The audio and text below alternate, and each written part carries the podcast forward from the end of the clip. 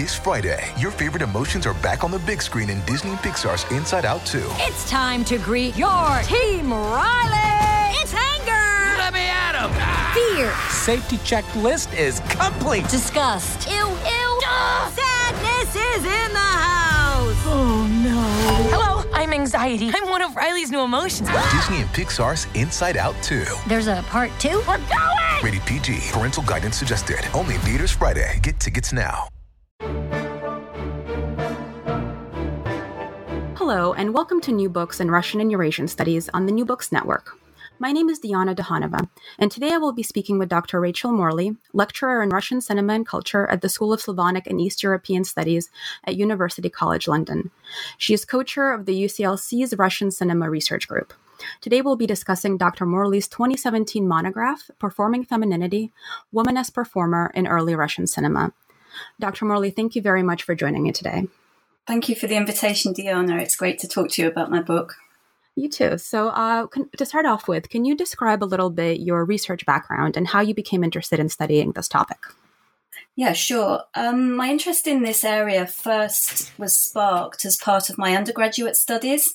I studied at UCL UCLC, and in the final year of my degree, I had the opportunity to take a course in Russian and Soviet film. It was a survey course that covered the whole period from the very beginnings, the pre revolutionary period, up to the present. This was in the late 1990s, and it was one of the first courses um, in any British university to, to run in this subject. It was taught by Professor Julian Graffy, who's one of the major experts in Russian and Soviet film. The first films that we covered were Yevgeny Bauer's um, early melodramas. We studied, I think, two or three of them. And from that moment, I was intrigued by them. They were stunningly beautiful. They were not like anything I'd ever seen before my knowledge of silent cinema up to that point was the American comedies from the 20s. Um, and I just was blown away by how beautiful they were. This led to me writing an MA dissertation on um, films by Evgeny Bauer. I wrote a, um, a, dissertation on gender relations in 16 of Bauer's films, which was then converted into a published article. And on the back of that, I began to um, work on my PhD thesis. So the book is based on my PhD thesis. And it was while I was researching um, the Bauer article that I suddenly realized, actually, probably the point, at the point at which I was writing my conclusion for that work, how many of the female protagonists in his films were cast as female performers. And as I became sort of more interested in why that might be and what the reason for this was, I realized that it wasn't just Bauer's films that had this obsession with the figure of the female performer. It was films by other directors from this period.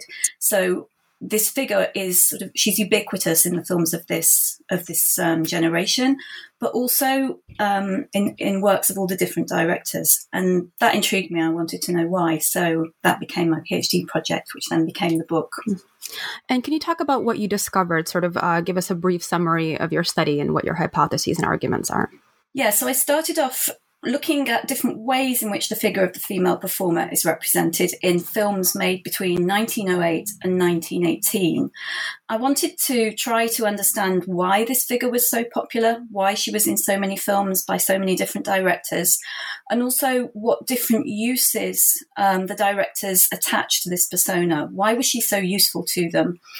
Um, maybe I sort of concluded three main three main arguments. I think first is that on one level it is, I suppose, a reflection of contemporary social reality.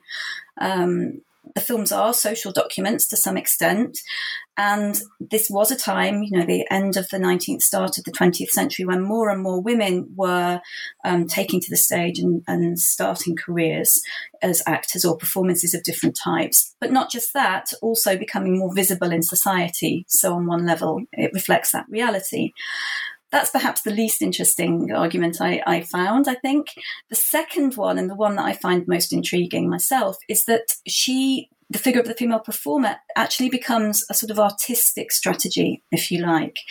The films that were made in this period are the, the earliest films made in Russia, so obviously, as well as telling stories, they are the directors are trying to find ways to express those stories. So they're the first steps towards the creation of the new art form of cinema, which we all know so well today. What I felt and what I observed was that the figure of the female performer was given a privileged position in the place of filmmakers' experimentation with cinematic technology and with um, developments of how to tell stories. That's quite an abstract, we can talk about that idea a bit more. Hopefully, it's quite an abstract thing to state, just like that. But also, I thought it was interesting in terms of what we could learn from film about the cultural and artistic landscape of this period in Russia more broadly. Um, the films dr- don't exist in a cultural vacuum. Most of the people who came to work in these films had worked as creative people in other art, art forms, so theatre, variety shows, art, photography, and so on.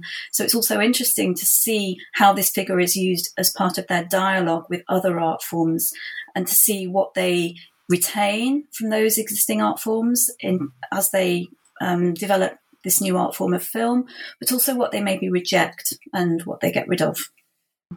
Yes, and uh, later in the interview, we'll get into the specifics of these films and some examples. Uh, now, you talk in your introduction about your theoretical framework, uh, which you refer to as bricolage. Can you talk a little bit more about how you draw on gender theory and film theory and other theoretical apparatuses to lay out your argument? Yeah, so the idea of bricolage appealed to me basically because it enabled me to to choose widely from among different um, existing methodologies. Um, I always sort of feel a bit anxious about choosing one theoretical framework and, and attempting to impose it on all the material I'm looking at because I think there can be a danger, and I'm probably being contentious here, there can be a danger that that will then take over the primary material that you're looking at and somehow f- sort of force readings that fit the framework. So bricolage um, enabled me not to do that so much. It also enabled me to remain faithful to the um, the ideas and the times in which these films were made. So I do draw on uh, Judith Butler's theories of performativity. I do draw on um, contemporary dance theorists and their responses to different forms of dance and so on, and in particular feminist film critics and so on.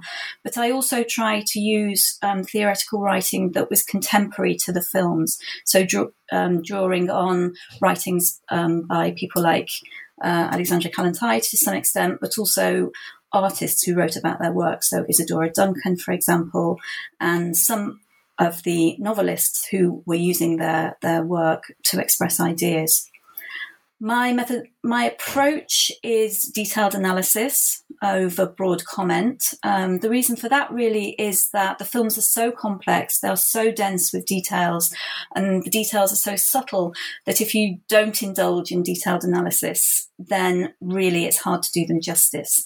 So the book doesn't aim to be an exhaustive account of all the Russian films that feature uh, female performers. Um, although I try to mention as many as possible.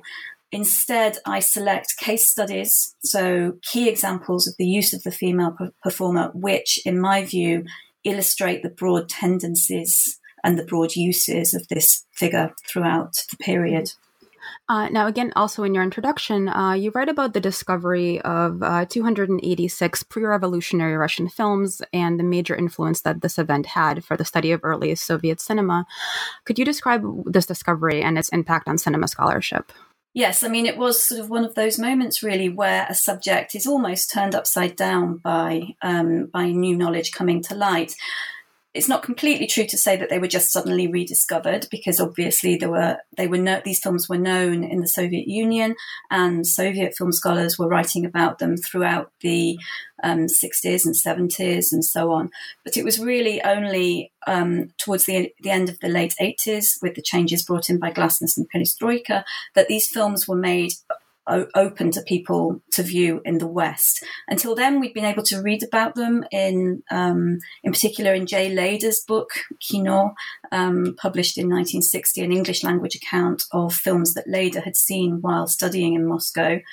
Um, but nobody really had seen these films firsthand. So suddenly they, they were brought out of Gosfilmofond in Moscow, near Moscow, and shown to the world, first at the Pordenone Film Festival in Italy in October 1988, and then subsequently at other festivals, including one at the British Film Institute in London. And these were major events for two, or well, more probably, groups of scholars. So first of all, it was an opportunity for scholars of silent film in of other countries to look at what was going on in Russia at this period, which hadn't perhaps previously been known, and we we get some very interesting responses from scholars like Miriam Hansen and Heide Schlüpmann and Kevin Brownlow and so on, who work in early cinemas of other countries on the back of those screenings. But it also forced really a rewriting of existing conceptions of early Soviet film history.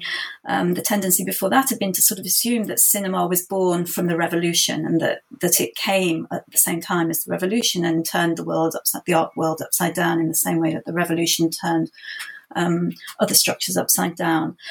But once we saw these films and realized that actually a lot of the personnel who were involved in the pre revolutionary film industry had carried on working in the post revolutionary film industry, that forced a rewriting of some of the assumptions that had been made about filmmaking in the 1920s. Lev Kuleshov, for example, who's a, um, a, Soviet filmmaker famous for his film from 1924, The Extraordinary Adventures of Mr. West, he actually began his cinema work with Yevgeny Bauer, working as Bauer's set designer and art director on some of his late films. And Kuleshov's thinking on film is informed by Bauer's. Oleg Freilich, an actor in the pre revolutionary film industry, would then in the 20s go on to become a director, making a film called Prostitutka, The Prostitute, in 1926, which was an early example of um, well, an attempt to make a health education film against the sort of the dangers of prostitution that would also be entertaining for viewers to watch. He, like a, he was an actor, he also worked with Bauer. So this sort of forced a rewriting of what we knew about 20s film, and it, it threw up some really interesting, para, you know, uh, continuities between the two periods that up until that point hadn't been known about. Uh, and just can you talk a little, just a little bit more about what the Russian film industry was like in the pre-revolutionary period, sort of maybe in contrast to post uh, 1917? Yes, so um, feature filmmaking started later in Russia than elsewhere in Europe. So for the first 12 years or so, if you went to see a film in Russia, in, in early Russia, it was uh, a French film, most likely. The first films were shown in Russia in 1896, and for the next 12 years, all of the production companies that opened studios were French. Lumière, Pathé Frères, Gaumont, and so on, they all opened studios in Russia. The first Russian production studio was opened in 1907 by a man called Alexander Drankov and he is the producer who's credited with releasing the first Russian feature film in 1908. Going back to 1907, Alexander Khanzhonkov opened his studio, and that studio, which he opened with his wife, would go on to become probably the most famous studio of the period. Throughout the next sort of five years or so, a few other studios opened here and there, but it was really 1914, 1915 that the film industry took off in pre revolutionary Russia. Um, so the numbers of studios grew massively. So from 1913, when there were 18 studios, by 1915 there were 47. The size of the studios grew. They were employing numerous directors, cameramen, and so on. And the number of films made grew, and so on. So by the time we get to the end of the pre revolutionary period, it was a really flourishing, privately owned business. Um, lots of money to be made, both for the uh, studio owners and for the people involved in the industry, but also an extensive infrastructure of studios and cinemas that then the Soviet government could draw on. But the pre revolutionary film industry sort of continued to function privately until a couple of years after the revolution. It wasn't until the 27th of August 1919 that Lenin signed a decree ordering the nationalization of the industry. And then in September of that year, the State School of Cinematic Arts was founded to train a new generation of Soviet filmmakers who would make Soviet films. So it really, they took all that infrastructure and then were able to adapt it for their own uses later. So that's the significance of the industry in that respect as well. Mm-hmm. So the sort of golden age, this uh, very productive period in uh, pre-revolutionary Russian cinema is quite short, right? It's only about five years before. Yes, 1908 up until probably 1918, 10 years. But, but the first films up until sort of 2000 and, uh, sorry, 1912, 1913, they were short films primarily and not so well developed. So absolutely, very short period of time in which a huge number of films were made. Now, can we talk a little bit about the form of these early films? You write, for example, that in some cases the intertitles have not been preserved. So, what are some of the difficulties in studying these films just by virtue of this form? It is difficult, and really, you always have to be quite careful about making assumptions that the version of the film you're watching is the version of the film that people, that the director intended or the filmmakers intended, and the version that people would have seen. I think in most cases, the original intertitles haven't been preserved. Um, so most of the versions that we see that have intertitles in them are all reconstructed. So this was a task that was undertaken by a team of experts in Russia, sort of led by Yuri Tsivyan and Rashid Yangirov and people like that. And they undertook the mammoth task really of reading all the existing film press from that period because we have a lot of resources in terms of the journals that were made during that time and using the, synop- the very detailed synopses of films that were published in those journals to work out what the intertitles might have said. We know where the intertitles occurred because there's a gap in the film and a cross across the frame, which shows that there would have been an intertitle at that point. But the challenge was to work out what the intertitle would have said. Sometimes reviewers were very helpful. They would directly quote the intertitle in their review, but often they didn't do that. So it was a, a question of piecing it together. So we do have to be careful. Peter Bagrov, who was um, the head of the archives in Gosfilmofond until quite recently, warns that we, we have to always be aware that we can't be 100% sure that any of the films we're seeing are in the form that they would have appeared to contemporary viewers. So yes, it's challenging. So some of what we're saying is assumption, but those assumptions are backed up to, as well as they can be through reference to contemporary film press and so on. Mm-hmm. So it, that's quite a challenging, quite a challenging process. It is, yeah, it's challenging. Yeah. Uh, you mentioned before uh, that at least on one level, these films are sort of a reflection of the social and political and cultural changes that were pl- mm-hmm. taking place at the turn of the century in Russia. Uh, can you talk a little mm-hmm. bit about what those changes were and how they start to be reflected in the films of that period? Yeah, so what, again, I think is quite interesting in the way that the films um, deal with social change. You might expect, right, just before the revolution, that it would be issues of class that would dominate. Um, in fact, the main contentious point is really gender. Okay, so these, the tensions that were all around society at that time as as um, prior, as things shifted are are mainly expressed in these films through gender conflict and through the clash of male and female protagonists who are shown to have different worldviews and those worldviews clash.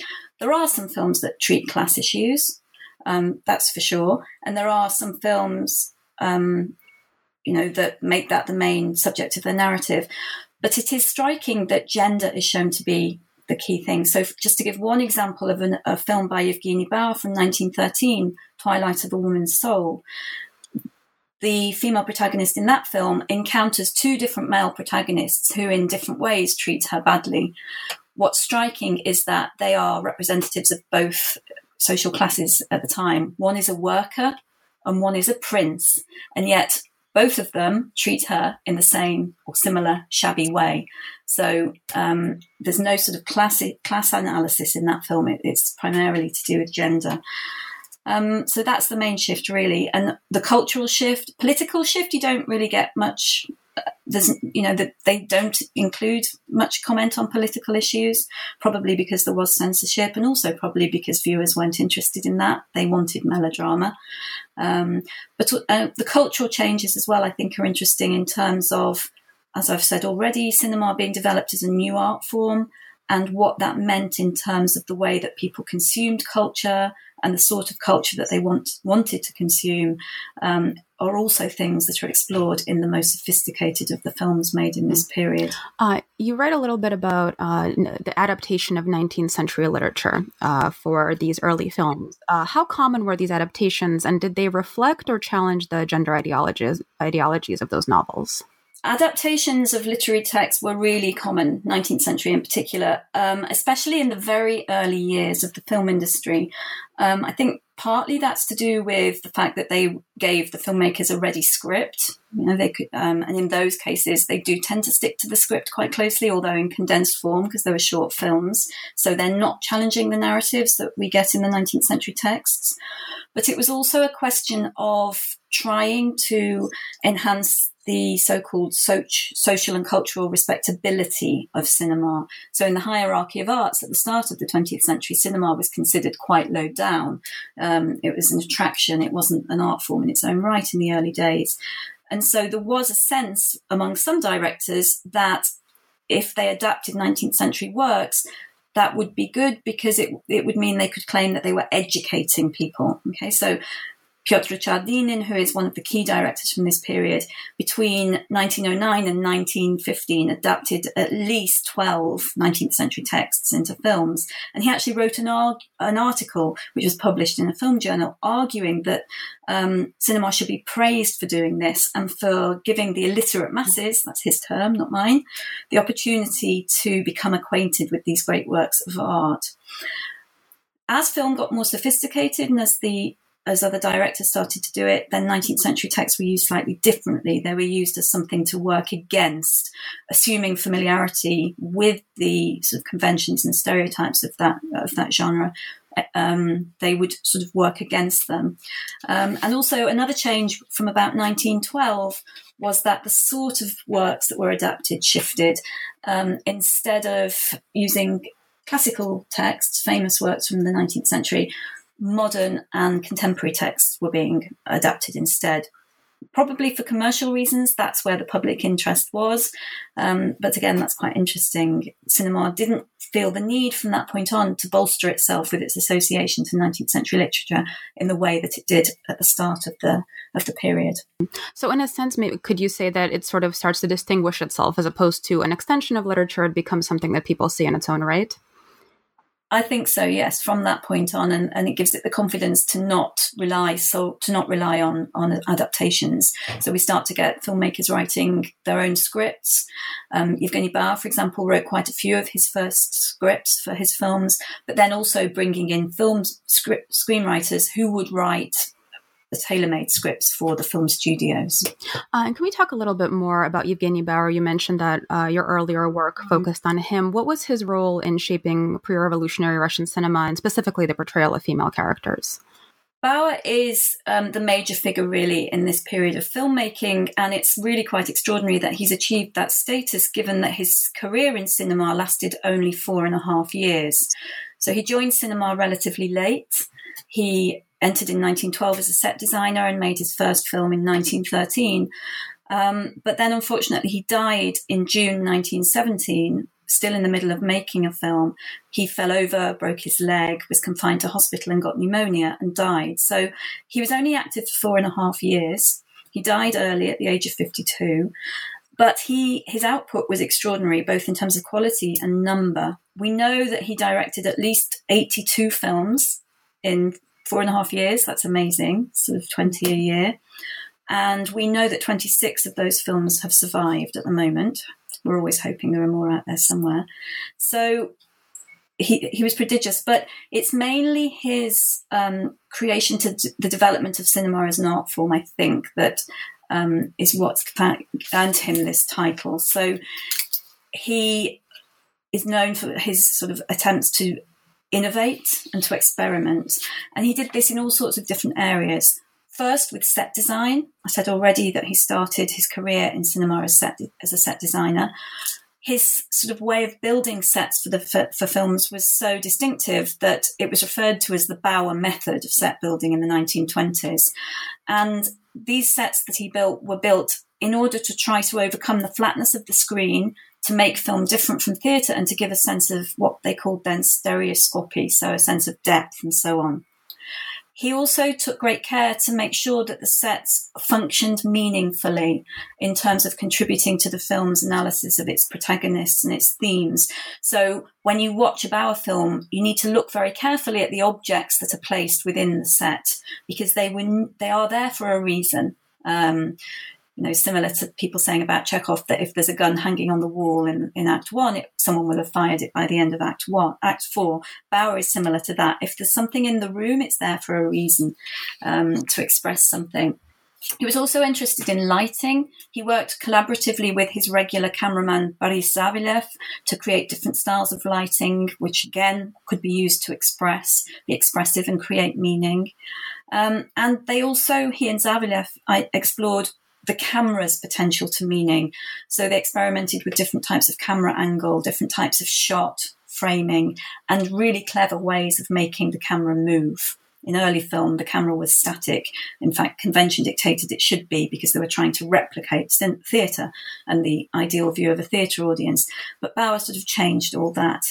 With regard to his themes, that's another way in which Bauer is often seen as being so important. He was referred to as a woman's director, whether we take that to mean that women liked his film or that his films were focused on women. I think it probably means a bit of both. Um, and so he is known for having created films which do put forward the female perspective and which do show sympathy for female protagonists and which do sort of say say a lot about about them um, and their relationships with male protagonists as well. So even though sometimes his, if you look at the a bare plot summary of his films, you think, wow, that looks really conventional and stereotypical, and what's new about that? It's the it's what he does with them. It's the way that he tells his stories and the way that he turns these scripts into um, works of art and films that are interesting as films, as well as being a good story, uh, sort of told in a good way. That's really, I think, what his contribution is. Uh, and we'll get a little bit more into his individual films in a minute. Um, can we talk uh, now about your central figure in your study, the recurrent mm. character of the female performer, and how, how, does she reflect these changing perceptions of women in Russian society, and how does the actual sort of real life perception of female performers get reflected in in the films? Mm-hmm. Okay, so I'm not sure that the concern to reflect the status of real life performers is actually so fundamental in the films, although it sort of is drawing on the fact that there, there was an influx of pe- of women onto the stage in, in this period. I think it's more that it reflects their increased visibility in society, but primarily, I think what the what the sort of main point of this figure was that it enabled a shift from performing object, if you like. So, where the early performers, who tend to be amateur performers um, and dance, you know, not as a profession, um, they are invariably treated as objects to be watched, to be looked at, and the viewing people, uh, the audiences are nearly all male protagonists.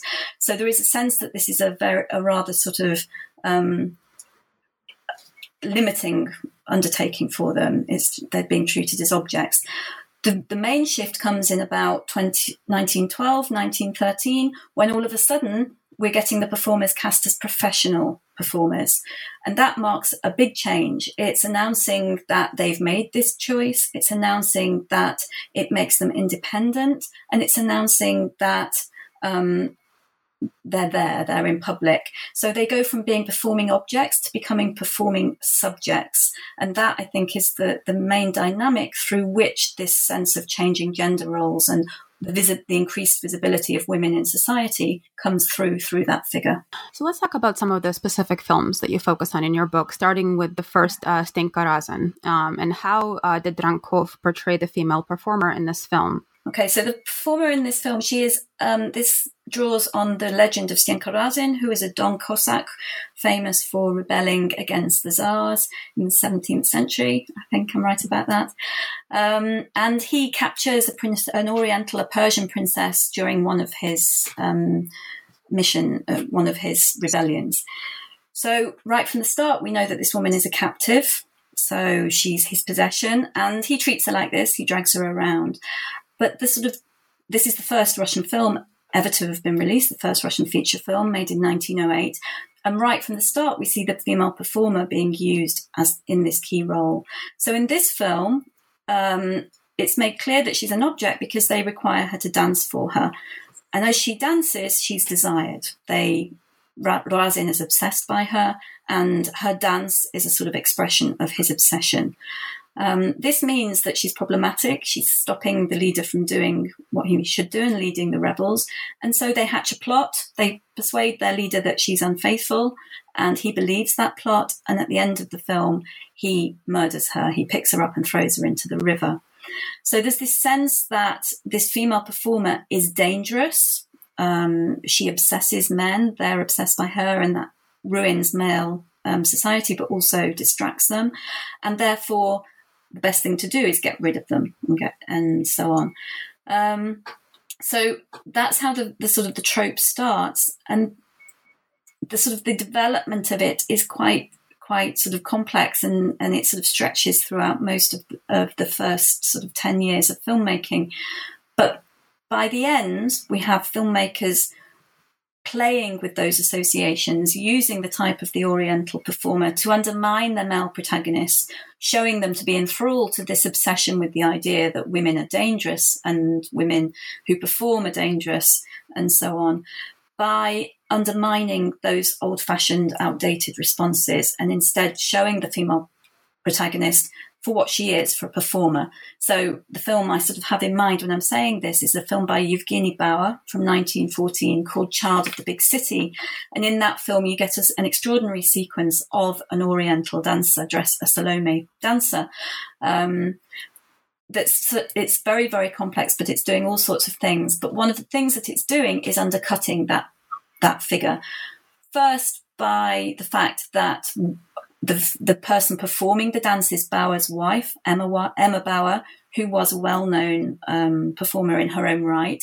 So he gives his wife a cameo role in his film. She would have been known to audiences. So they would have not been seeing a dangerous um, femme fatale on the stage. They would have been seeing Emma Bauer doing a cameo in her husband's film. Um, but she's also not the type, she doesn't fit the physical type. She's no Ida Rubinstein, who had portrayed Salome in Bauer's films earlier in that decade.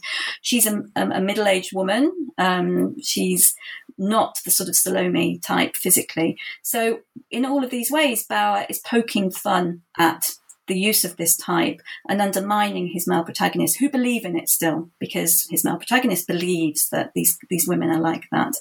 And that sort of continues. So we get a wonderful film in 1916 called baldy in love with a dancer. Baldy was a comic character who made lots of films about his um, adventures with various different um, people and he becomes obsessed with the Salome dancer and chases her around, um, trying to get her to dance for him until at the end she gives in and, and the, all, they all start dancing. So yeah, complex shifts. I'm not sure I've just I've done it justice, but it's about reclaiming, I think, these stereotypes in later films that are sort of dealt in, dealt with more um, um, without sort of analysis in the early period of filmmaking.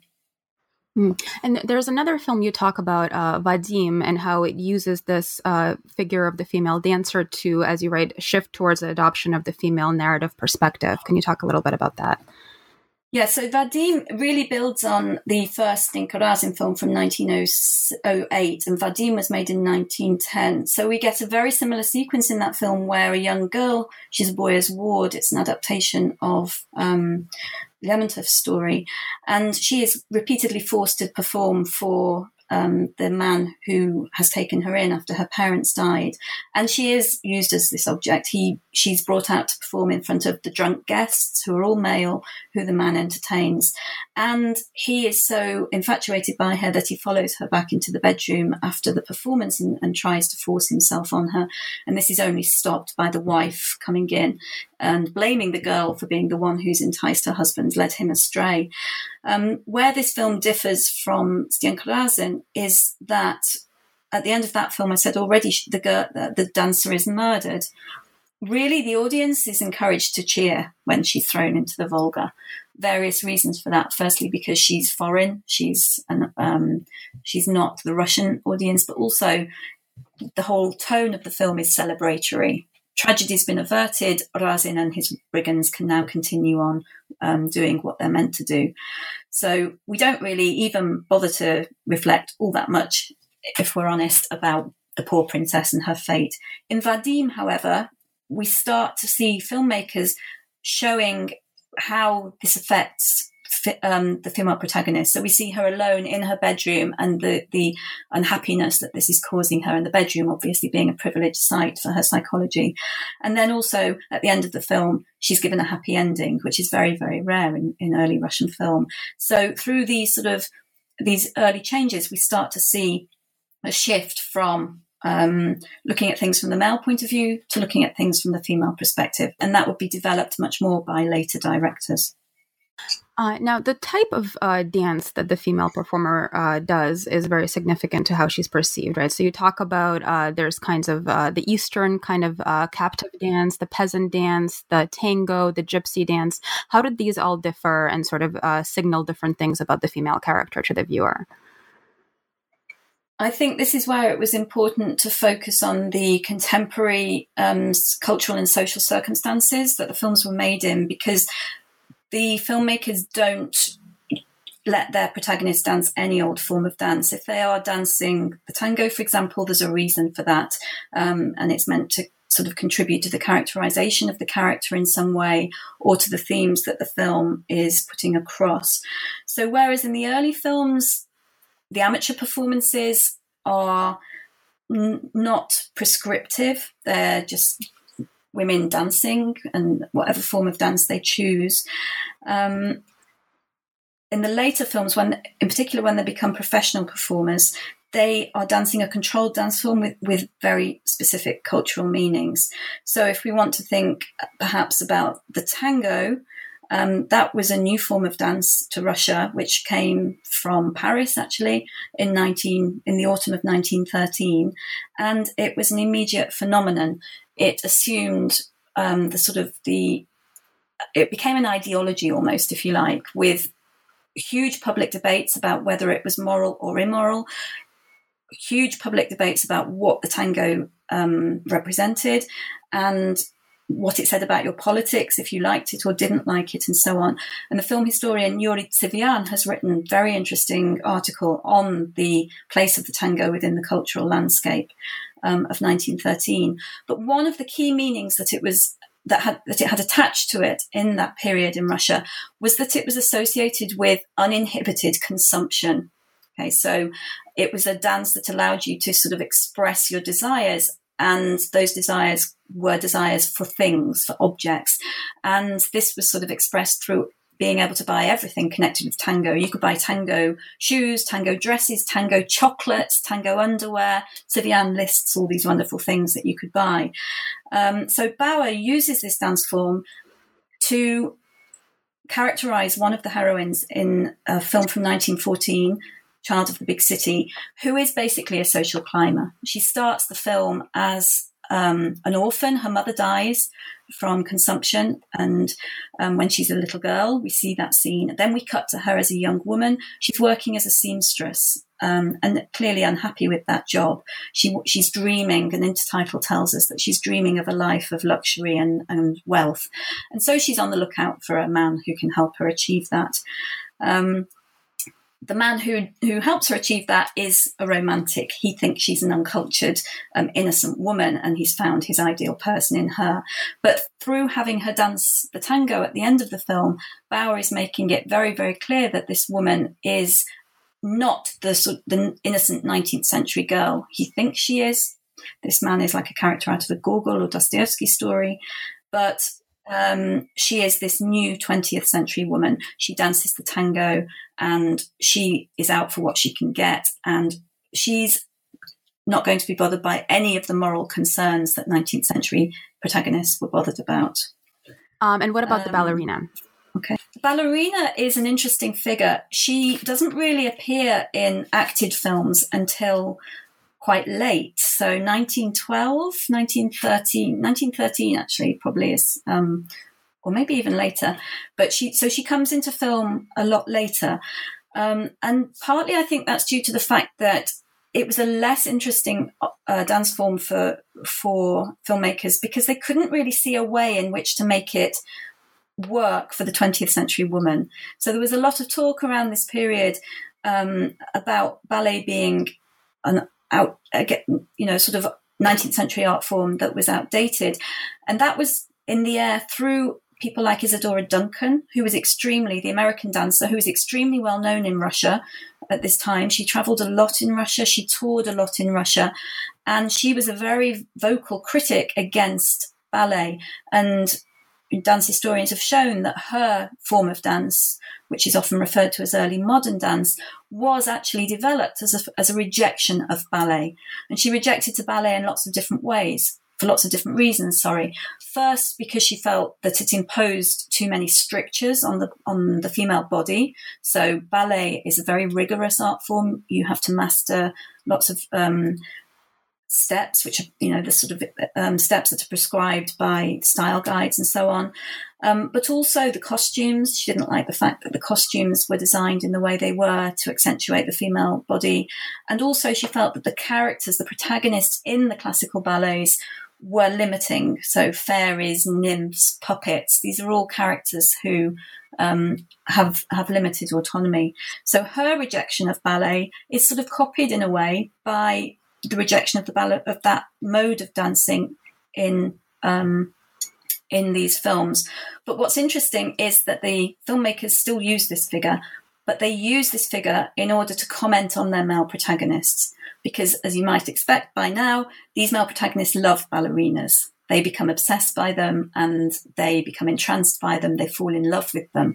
Um, but by using the distance between their response to the ballerinas and the ballerinas' own sort of response to their lives as, as people, not just as performers, um, the, the directors can comment on the disjuncture between male views of femininity and female views of femininity in this period.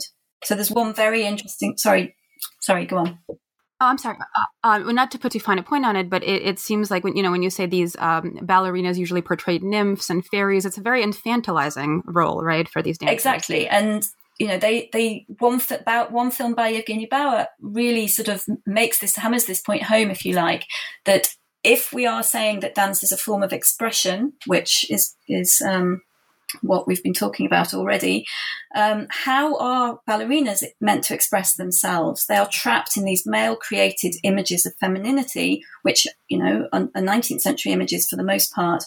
Their movements on stage leave them no room for self expression. And this was the big thing that Isadora Duncan was rebelling against. She wanted to be able to express herself, her interiority, and her own sense of herself as a, as a woman and a person.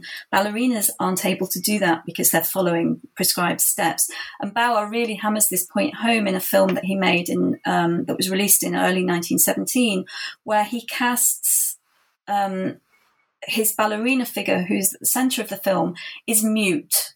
She, she can't speak. Okay, so she he's making this point twice. Not only is the form of dance that she's chosen to to follow um, in, she can't express herself through that, but she's mute and she can't express herself at all through words either.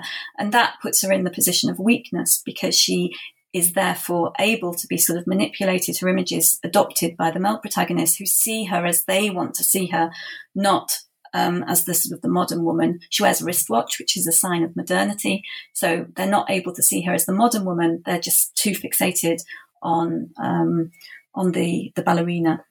Now, uh, how does the portrayal of female performers as a whole differ from the portrayal of non performing women in these films? That's an interesting question. To be honest, in these in the films discussed in the book, there aren't really very many non-performing women because the films tend to focus on um, one character, uh, one protagonist, and that tends to be the performer. Um, so they tend to be peripheral, not really of much interest, and uniformly weaker. Okay, so this is quite interesting that the characters who are not performers and yet who are placed in similar narratives to narratives that do feature performers, they're shown to be weaker. So a useful sort of comparison to make that point is two films made in 1914 by Evgeny Bauer. So one I've talked about quite a lot already, Child of the Big City, um, and then a film made only two months later called Silent Witnesses. Now, these films sort of basically hinge on the same plot. A rich, um, aristocratic man seduces a working class girl, and what happens? That's that's the sort of interest of the film.